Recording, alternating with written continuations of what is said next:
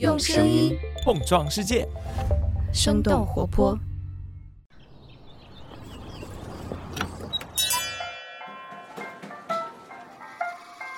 您的生动早咖啡好了，请慢用。嗨，早上好呀！今天是二零二二年的二月十四号，星期一。这里是生动早咖啡，我是来自生动活泼的梦一，几条商业科技轻解读，和你打开全新的一天。今天对于我们很多打工人来说，可能只是一个普通的周一，但是对于有些人来说，今天也应该是一个需要一些浪漫仪式感的日子。没错，二月十四号情人节，不知道今天的你会不会为自己安排一场约会呢？我们的早咖啡也想趁着这个日子和大家聊聊一些小众而特别的约会软件。为了与 Tinder、Bumble 或者是探探、陌陌之类的主流软件区别开来，越来越多的小众约会软件在功能、算法和匹配机制等方面进行了不同的探索，来满足人们对在线约会的各种不同需求。那最近有哪些小众约会软件开始受到人们的关注？他们有哪些新鲜的创意和功能来帮助人们实现脱单目标呢？那我们在几条商业科技动态之后，和你一起来关注。首先，我们来关注一下首款在国内获批的进口新冠口服药，来自辉瑞的 Paxlovid。二月十一号，国家药监局根据《药品管理法》相关规定，以应急审评审批的方式，附条件批准了辉瑞公司新冠病毒治疗药物 Paxlovid 的进口注册。Paxlovid 是一款口服小分子新冠病毒治疗药物，用于治疗存在重症高风险因素的轻至中度的新型冠状病毒肺炎成人患者。例如，伴有高龄、慢性肾脏疾病、糖尿病、心血管疾病等重症高风险因素的患者，在去年十二月底，Paxlovid 也成为了第一款获得美国食药监局授权的口服新冠治疗药物。值得注意的是，今年一月，辉瑞公司进一步公布了 Paxlovid 对新冠变异毒株奥密克戎的体外研究结果。结果显示，Paxlovid 可能可以维持血浆浓度，以防奥密克戎不停的复制。根据第一财经的报道。辉瑞高管表示，他们正在与一百多个国家就 Paxlovid 的采购进行积极的讨论。辉瑞发布最新财报称，今年有能力提供1.2亿个疗程的新冠口服药，并且预测2022年新冠口服药的销售额将增长到220亿美元。新冠疫苗的收入预期有所下降。目前，这些新冠口服药在全球都供不应求。辉瑞正在积极扩大抗病毒药物的生产。下面我们来关注一下一个巧克力品牌好时。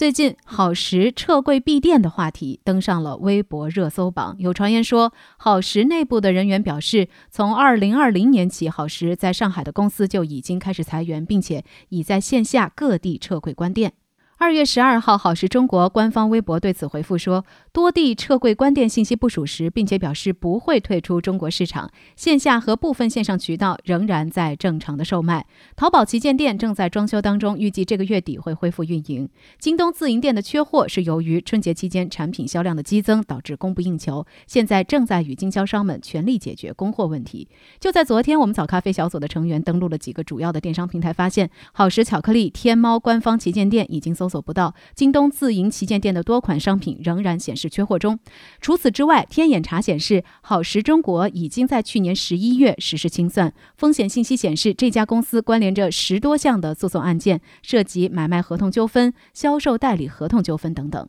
好时是北美地区最大的巧克力及巧克力类糖果制造商之一，他们的业务遍及全球。一九九五年，好时进入中国市场，以小身材、大味道等广告和水滴形的巧克力造型深入人心。不过，近些年来，这家进入中国二十七年的糖果公司在国内的发展并不顺利。财报数据显示，好时中国业绩连续多年下滑。二零二零年，好时全球销售额增长的同时，在中国的全年销售额却同比下滑近百分之五十。第四季度更是下滑幅度超过了百分之八十，好时在中国巧克力市场的占有率也远低于马氏、费列罗和雀巢等公司。下面再来关注一下 SpaceX 和特斯拉的最新消息。美国当地时间二月十号的晚上，马斯克出席 SpaceX 发布会的现场，这也是他在当选了美国工程院院士之后的首次公开露面。发布会主要宣布了星舰计划的最新进展和目标。星舰是一款用于执行月球和火星运输任务的飞行器，目前仍然在研发过程当中。发布会上展示了星舰太空加油、重型助推器和回收技术的创新。按照马斯克的期望，星舰将可以运送大量的物资，从而协助人类在火星上建造一个实现自给自足的火星城。SpaceX 除了星舰计划，还在主推星链项目。它旨在建立一个由数万颗的卫星组成的星座，为全球提供卫星互联网接入服务。但二月四号受到地磁暴的严重影响，多达四十颗星链卫星将进入地球大气层，并且在此过程当中损毁。除此之外，星链也引起了美国国家航天局的担忧，其担心碰撞事件的频率可能会显著的增加。根据财新的报道，去年星链卫星就曾两次接近中国空间站，出于安全的考虑，中国空间站实施了紧急避让措施。另外，马斯克的特斯拉最近也遭遇了召回风波。根据路透社的报道，在过去四个月的时间里，特斯拉在美国进行了十次召回。最近的一次是在当地时间的二月十号，因为一个叫做 Boombox 的功能违反了联邦要求电动汽车的安全标准，召回了近五十八万辆的特斯拉。Boombox 是特斯拉在2020年圣诞节期间升级的车载功能，它允许车主自定义汽车喇叭的声音，比如说山羊的叫声、小号的声音，还有 TikTok 的流行语等等。根据了解，这个问题呢将会通过 OTA 在线升级方式解决，Boombox 的功能也将会被禁用。下面要和你来聊聊在线约会软件。其实，通过网络来认识自己的伴侣，早已经不是什么新鲜事儿了。斯坦福大学在二零一九年发布的一项研究表明，在线约会已经成为了美国情侣最常见的相识方式，有近百分之四十的情侣是在网上初次见面的。而在国内，约会软件的用户数量也在逐年的增加。根据智研咨询发布的报告，去年上半年，中国婚恋交友平台累计活跃用户数接近三千七百万，比二零二零年同期增加大约六百万，同比增长了百分之二十。虽然使用约会软件是越来越普遍了，然而寻找真爱可比在 Tinder 上左滑右滑要复杂得多。为了满足人们对在线约会的各种不同需求，近些年来有大量的约会软件是不断的涌现。那其中又有哪些小众而有趣的约会软件值得人们关注？我们将会在今天的冬奥冷萃环节之后和你一起来了解。下面我们先把时间交给我的同事泽林。大家好，我是早咖啡的泽林。在北京冬奥会的开幕式上，被提到最多的运动项目可能就是高山滑雪了。很多热带国家只有一两个人参加冬奥会，而他们参加的项目都是高山滑雪。这届冬奥会高山滑雪成功注册的运动员有三百零七人，是雪上项目当中人数最多的。在冬奥会全部十五个分项当中，也仅次于团队运动冰球。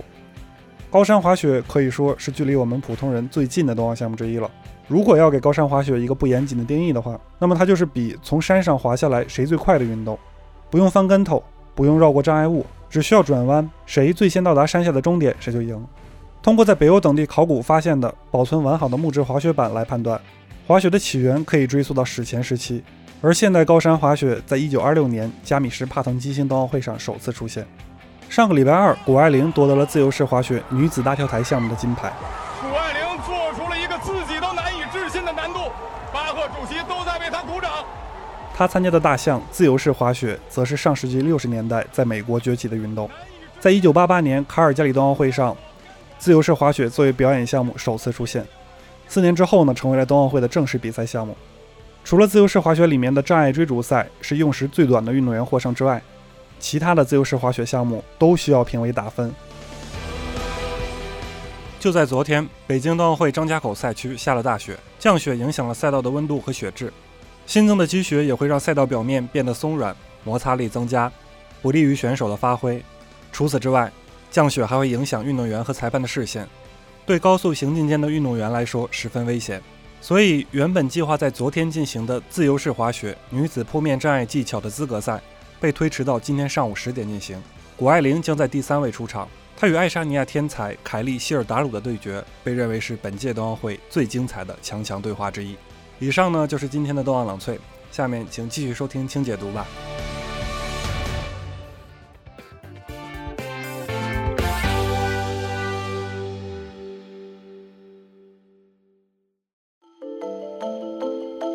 欢迎走进今天的轻解读。二月十四号情人节，让我们聊聊那些小众但是充满创意的约会软件。提到 dating app，大多数人首先会想到的就是 Tinder、Hinge、Bumble 等等平台。而国内类似的产品有探探、陌陌、Blue D 等等。根据在线统计平台 Statista 的数据，二零二一年全球约会服务类的市场规模是八十二亿美元，预计到了二零二六年将会增长到一百一十五亿美元。为了在这片不断增长的细分市场当中脱颖而出，大量新兴的约会服务类平台都试图通过各种方式，让自己与 Tinder 和 Bumble 等等主流约会软件区别开来，以此来吸引人们的注意力。这其中呢，也不乏一些富有创意和想象力的小众产品。那下面就让我们一起来认识一下它们。首先来认识一款可以让幽默感优于外表的交友软件，名字叫做 Smile。来自皮尤研究中心的数据显示，近一亿美国成年人使用过约会软件，但是其中不到一半的人能够与他们在约会软件上认识的人建立相对稳定的恋爱关系。大量的约会软件的匹配机制是，用户根据对方的几张照片和简短的文字介绍，在短时间内做出决定。而有专家认为，这种约会应用程序在很大程度上是肤浅的。来自堪萨斯大学的杰弗里·霍尔教授进行了几十项的研究，他的研究结果表明，伴侣双方的共同幽默感与建立长期快乐稳定的亲密关系之间是存在很强的相关性的。而 Smile 就是一款根据人们的幽默感来进行匹配的约会软件。当你首次注册这款软件的时候，需要在线回答他们七个问题，以此让算法来了解你的幽默感到底如何。最初的问题可能包括：当你和朋友在一起的时候，你通常是让大家都发笑的那个人吗？以及荒谬或不寻常的事情对你来说是最有趣的吗？等等。用户的回答从非常不同意到非常同意。那经过这个步骤之后呢，用户就需要对推送给你的各种照片或者是短视频内容，根据你认为的好笑程度来进行评价。来告诉平台，你对什么样的内容会感到有趣或者是无聊。在获取了这些附加数据之后，软件就要开始正式为你匹配对象了。为了让幽默优于外表，Smile 这款软件在为你匹配用户之后，显示的对方照片最初呢都是模糊的，你们彼此的照片只会随着你们对话的逐渐展开而一点点的清晰起来，而且每次呢你只能够与最多三个用户来交谈。总的来说，Smile 的用户体验呢依然是类似于社交媒体的，但是他们的人工智能系统会通过用户产生的数据来创建人们的幽默档案，也就是说，它能够保证你和你的匹配对象会因为同样的事情而哈哈大笑。根据了解，这款软件去年才刚刚上线。创始人 Melissa Mullen 是一位二十多岁的单身女性，她和几位来自亚马逊和谷歌的前工程师所组成的创始团队，希望 Smile 这款软件能够由此改变整个约会行业。下面来关注一款只在星期四才能够使用的约会工具，它的名字就叫做 Thursday。通过约会软件与人相识，看上去非常简单便捷，实际上充满了各种规则。因为你既需要考虑在个人资料当中用哪些照片，也要思考该如何与对方找共同话题。还有一个问题就是，一旦你觉得和对方聊得还不错，你应该等多久时间和对方在现实生活当中见面呢？根据三星公司的一项研究表明，超过一半的受访者表示，他们要等一个月或者是更长的时间才能够见到他们的线上约会对象。根据美国的一位情感专家海莉奎因的说法，这个时间线太长了。他给出的理由是：如果你和某人交换了很多信息，你就会在脑海当中建立一个关于他会是什么样子的想法。如果这个形象与现实不符，他很可能会导致你的失望。那最好的做法呢，就是在见面之前，不要让自己描绘太多关于某人的形象，而是让真实的他们来影响你的看法。而这一款叫做“星期四”的软件呢，就是为了让你减少在真正与对方见面之前产生过多的线上交流。那这个平台的规则其实也很简单，就是一周当中你只能在星期四这一天。来使用这款应用，也就是说，一周的其他六天时间里，这个平台都是休眠状态。只有周四零点开始，平台才会活跃起来，并且向你显示你附近的最多十个潜在的约会对象。然后呢，你有二十四小时的时间与他人进行匹配、聊天和安排见面。一旦二十四小时过去，你如果没有和任何人见面或者是交换联系方式的话，那么你就再也也不会在这个应用程序上找到对方了。那当天所有的匹配资料和对话都会在。午夜消失，听上去有一点像灰姑娘的感觉啊。而你下一次的匹配机会呢，就要等到六天之后了。当然，为了提高安全性，这款软件的会员呢，需要使用护照或者是驾驶执照来进行验证。如果用户被举报过一次，就会被立即踢出应用程序。根据《纽约时报》的介绍，Thursday 这个产品呢，利用了人们的一种害怕错过某种事物的感觉，而且它还可以帮助你腾出一周的其他六天时间，来专注于你曾经错过的所有其他活动。研发 Thursday 的这家公司表示，他们希望发起一种文化上的转变，将星期四作为约会之夜。有约会的一天，不仅可以减轻单身人士的压力，而且周四也离周末足够近，有助于分散一些压力。由于简单而有效的约会精神，星期四这款应用程序在去年五月正式推出之前，就已经在伦敦和纽约有超过十一万的注册用户。除了独特的周四约会平台之外，这家公司呢还计划未来每周举办 After Parties，在伦敦和纽约市的酒吧举办单身活动。那他们这个想法呢，就是保证酒吧里的每个人都是单身，这是他们另一个鼓励单身人士在现实生活中见面的动作。下一个要介绍给你的是一款适合喵星人铲屎官的约会软件，名字叫 Tabby。那说到 Tabby 这款 App 的开发背景，多少是让人有些费解的。在2020年，美国科罗拉多州立大学和博伊西州立大学做了一项实验，一组研究人员要求1388名18到24岁的异性恋女性，在两种照片选项当中来进行选择，一种呢是男士抱着猫，而另一种呢是男士抱着狗。最后的研究结果表明，大多数女性认为养狗狗的男士会比养猫的男士更有吸引力。具体的原因我们不得而知，但是可以看出刻板印象的确是存在的。而应用程序 Tabby 的出现，就是为了打破这种刻板印象，并且让喜爱猫咪的人们有更多的机会遇到自己合适的约会对象。要知道，因为猫咪宅的特性，所以相比养狗人士的日常，养猫人士之间能够经常相遇和社交的机会似乎并不是特别多。而通过这款应用程序，爱猫的单身人士就可以加入一个生活方式相似的社区。这也就意味着你不用再担心你的约会对象会对猫过敏，或者是不喜欢猫。用户在进入这款应用程序之后，需要上传他们与猫合影的照片作为他们的个人资料。约会者呢，除了可以使用地理位置来满足他们的匹配之外，还可以通过 Tabby 对其匹配算法的一些新增过滤功能来获得更好的约会成功率。比如说，系统会问你，你一个月会在你的猫身上花多少钱，或者是你会让你的宠物猫和你一起睡在床上吗之类的问题。根据了解，Tabby 这款应用程序是在2020年8月推出的，上线之后在伦敦、纽约、洛杉矶和芝加哥等城市最受欢迎。另外，这家初创公司还与宠物相关的公司合作，为喵星人铲屎官提供宠物产品的选择。特别值得一提的是，Tabby 的创始人还拥有另一家公司，名字叫做 Dig，是一款专门面向爱狗人士的约会应用。目前呢，已经拥有超过十万的注册用户。其实，在国内，小众而有特色的约会软件在这几年也涌现了不少。比如说，对女性友好的应用“成”，很多人下载这款软件都是因为平台上的女性可以给不喜欢的男性丢所谓的炸弹，也就是被女性判负分的功能，而被炸太多次的男性会在平台上死掉。根据三十六氪的文章分析，正是因为这一评价机制的存在，平台上的男女用户之间仿佛产生了一种明确的张力。在性别议题被不断讨论的今天，这种张力显得更强了。另外，由北大清华联合创业团队打造的新一代大学生恋爱交友 App。Summer 这些年也受到了不少年轻用户的青睐。这款社交软件的主要功能呢，是通过答题交友的模式，让人们认识来自不同学校的同学，通过黑板墙、兔子洞和校内等多个交流板块，寻找与自己契合的朋友，甚至是恋人。另外值得一提的，还有一款主打元宇宙社交概念的应用——啫喱。它上线仅仅二十多天，就已经超过了微信、QQ，登上了 App Store 第一的位置。由此，它也成为了二零一九年以来国内第一个排名超越微信的社交类应用。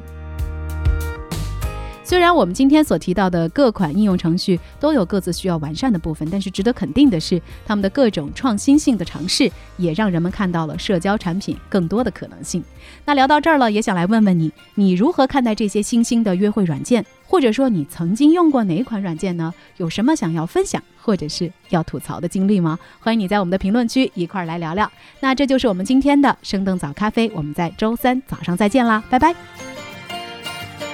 这就是今天为你准备的生动早咖啡，希望能给你带来一整天的能量。如果你喜欢我们的节目，请记得在苹果 Podcast 给我们五星或者好评，也欢迎你分享给更多的朋友，这会对我们非常有帮助。同时，你也可以在公众号和微博搜索“生动活泼”，声是声音的声，这样就可以了解更多与我们节目相关的信息啦。生动早咖啡，期待与你下次再见。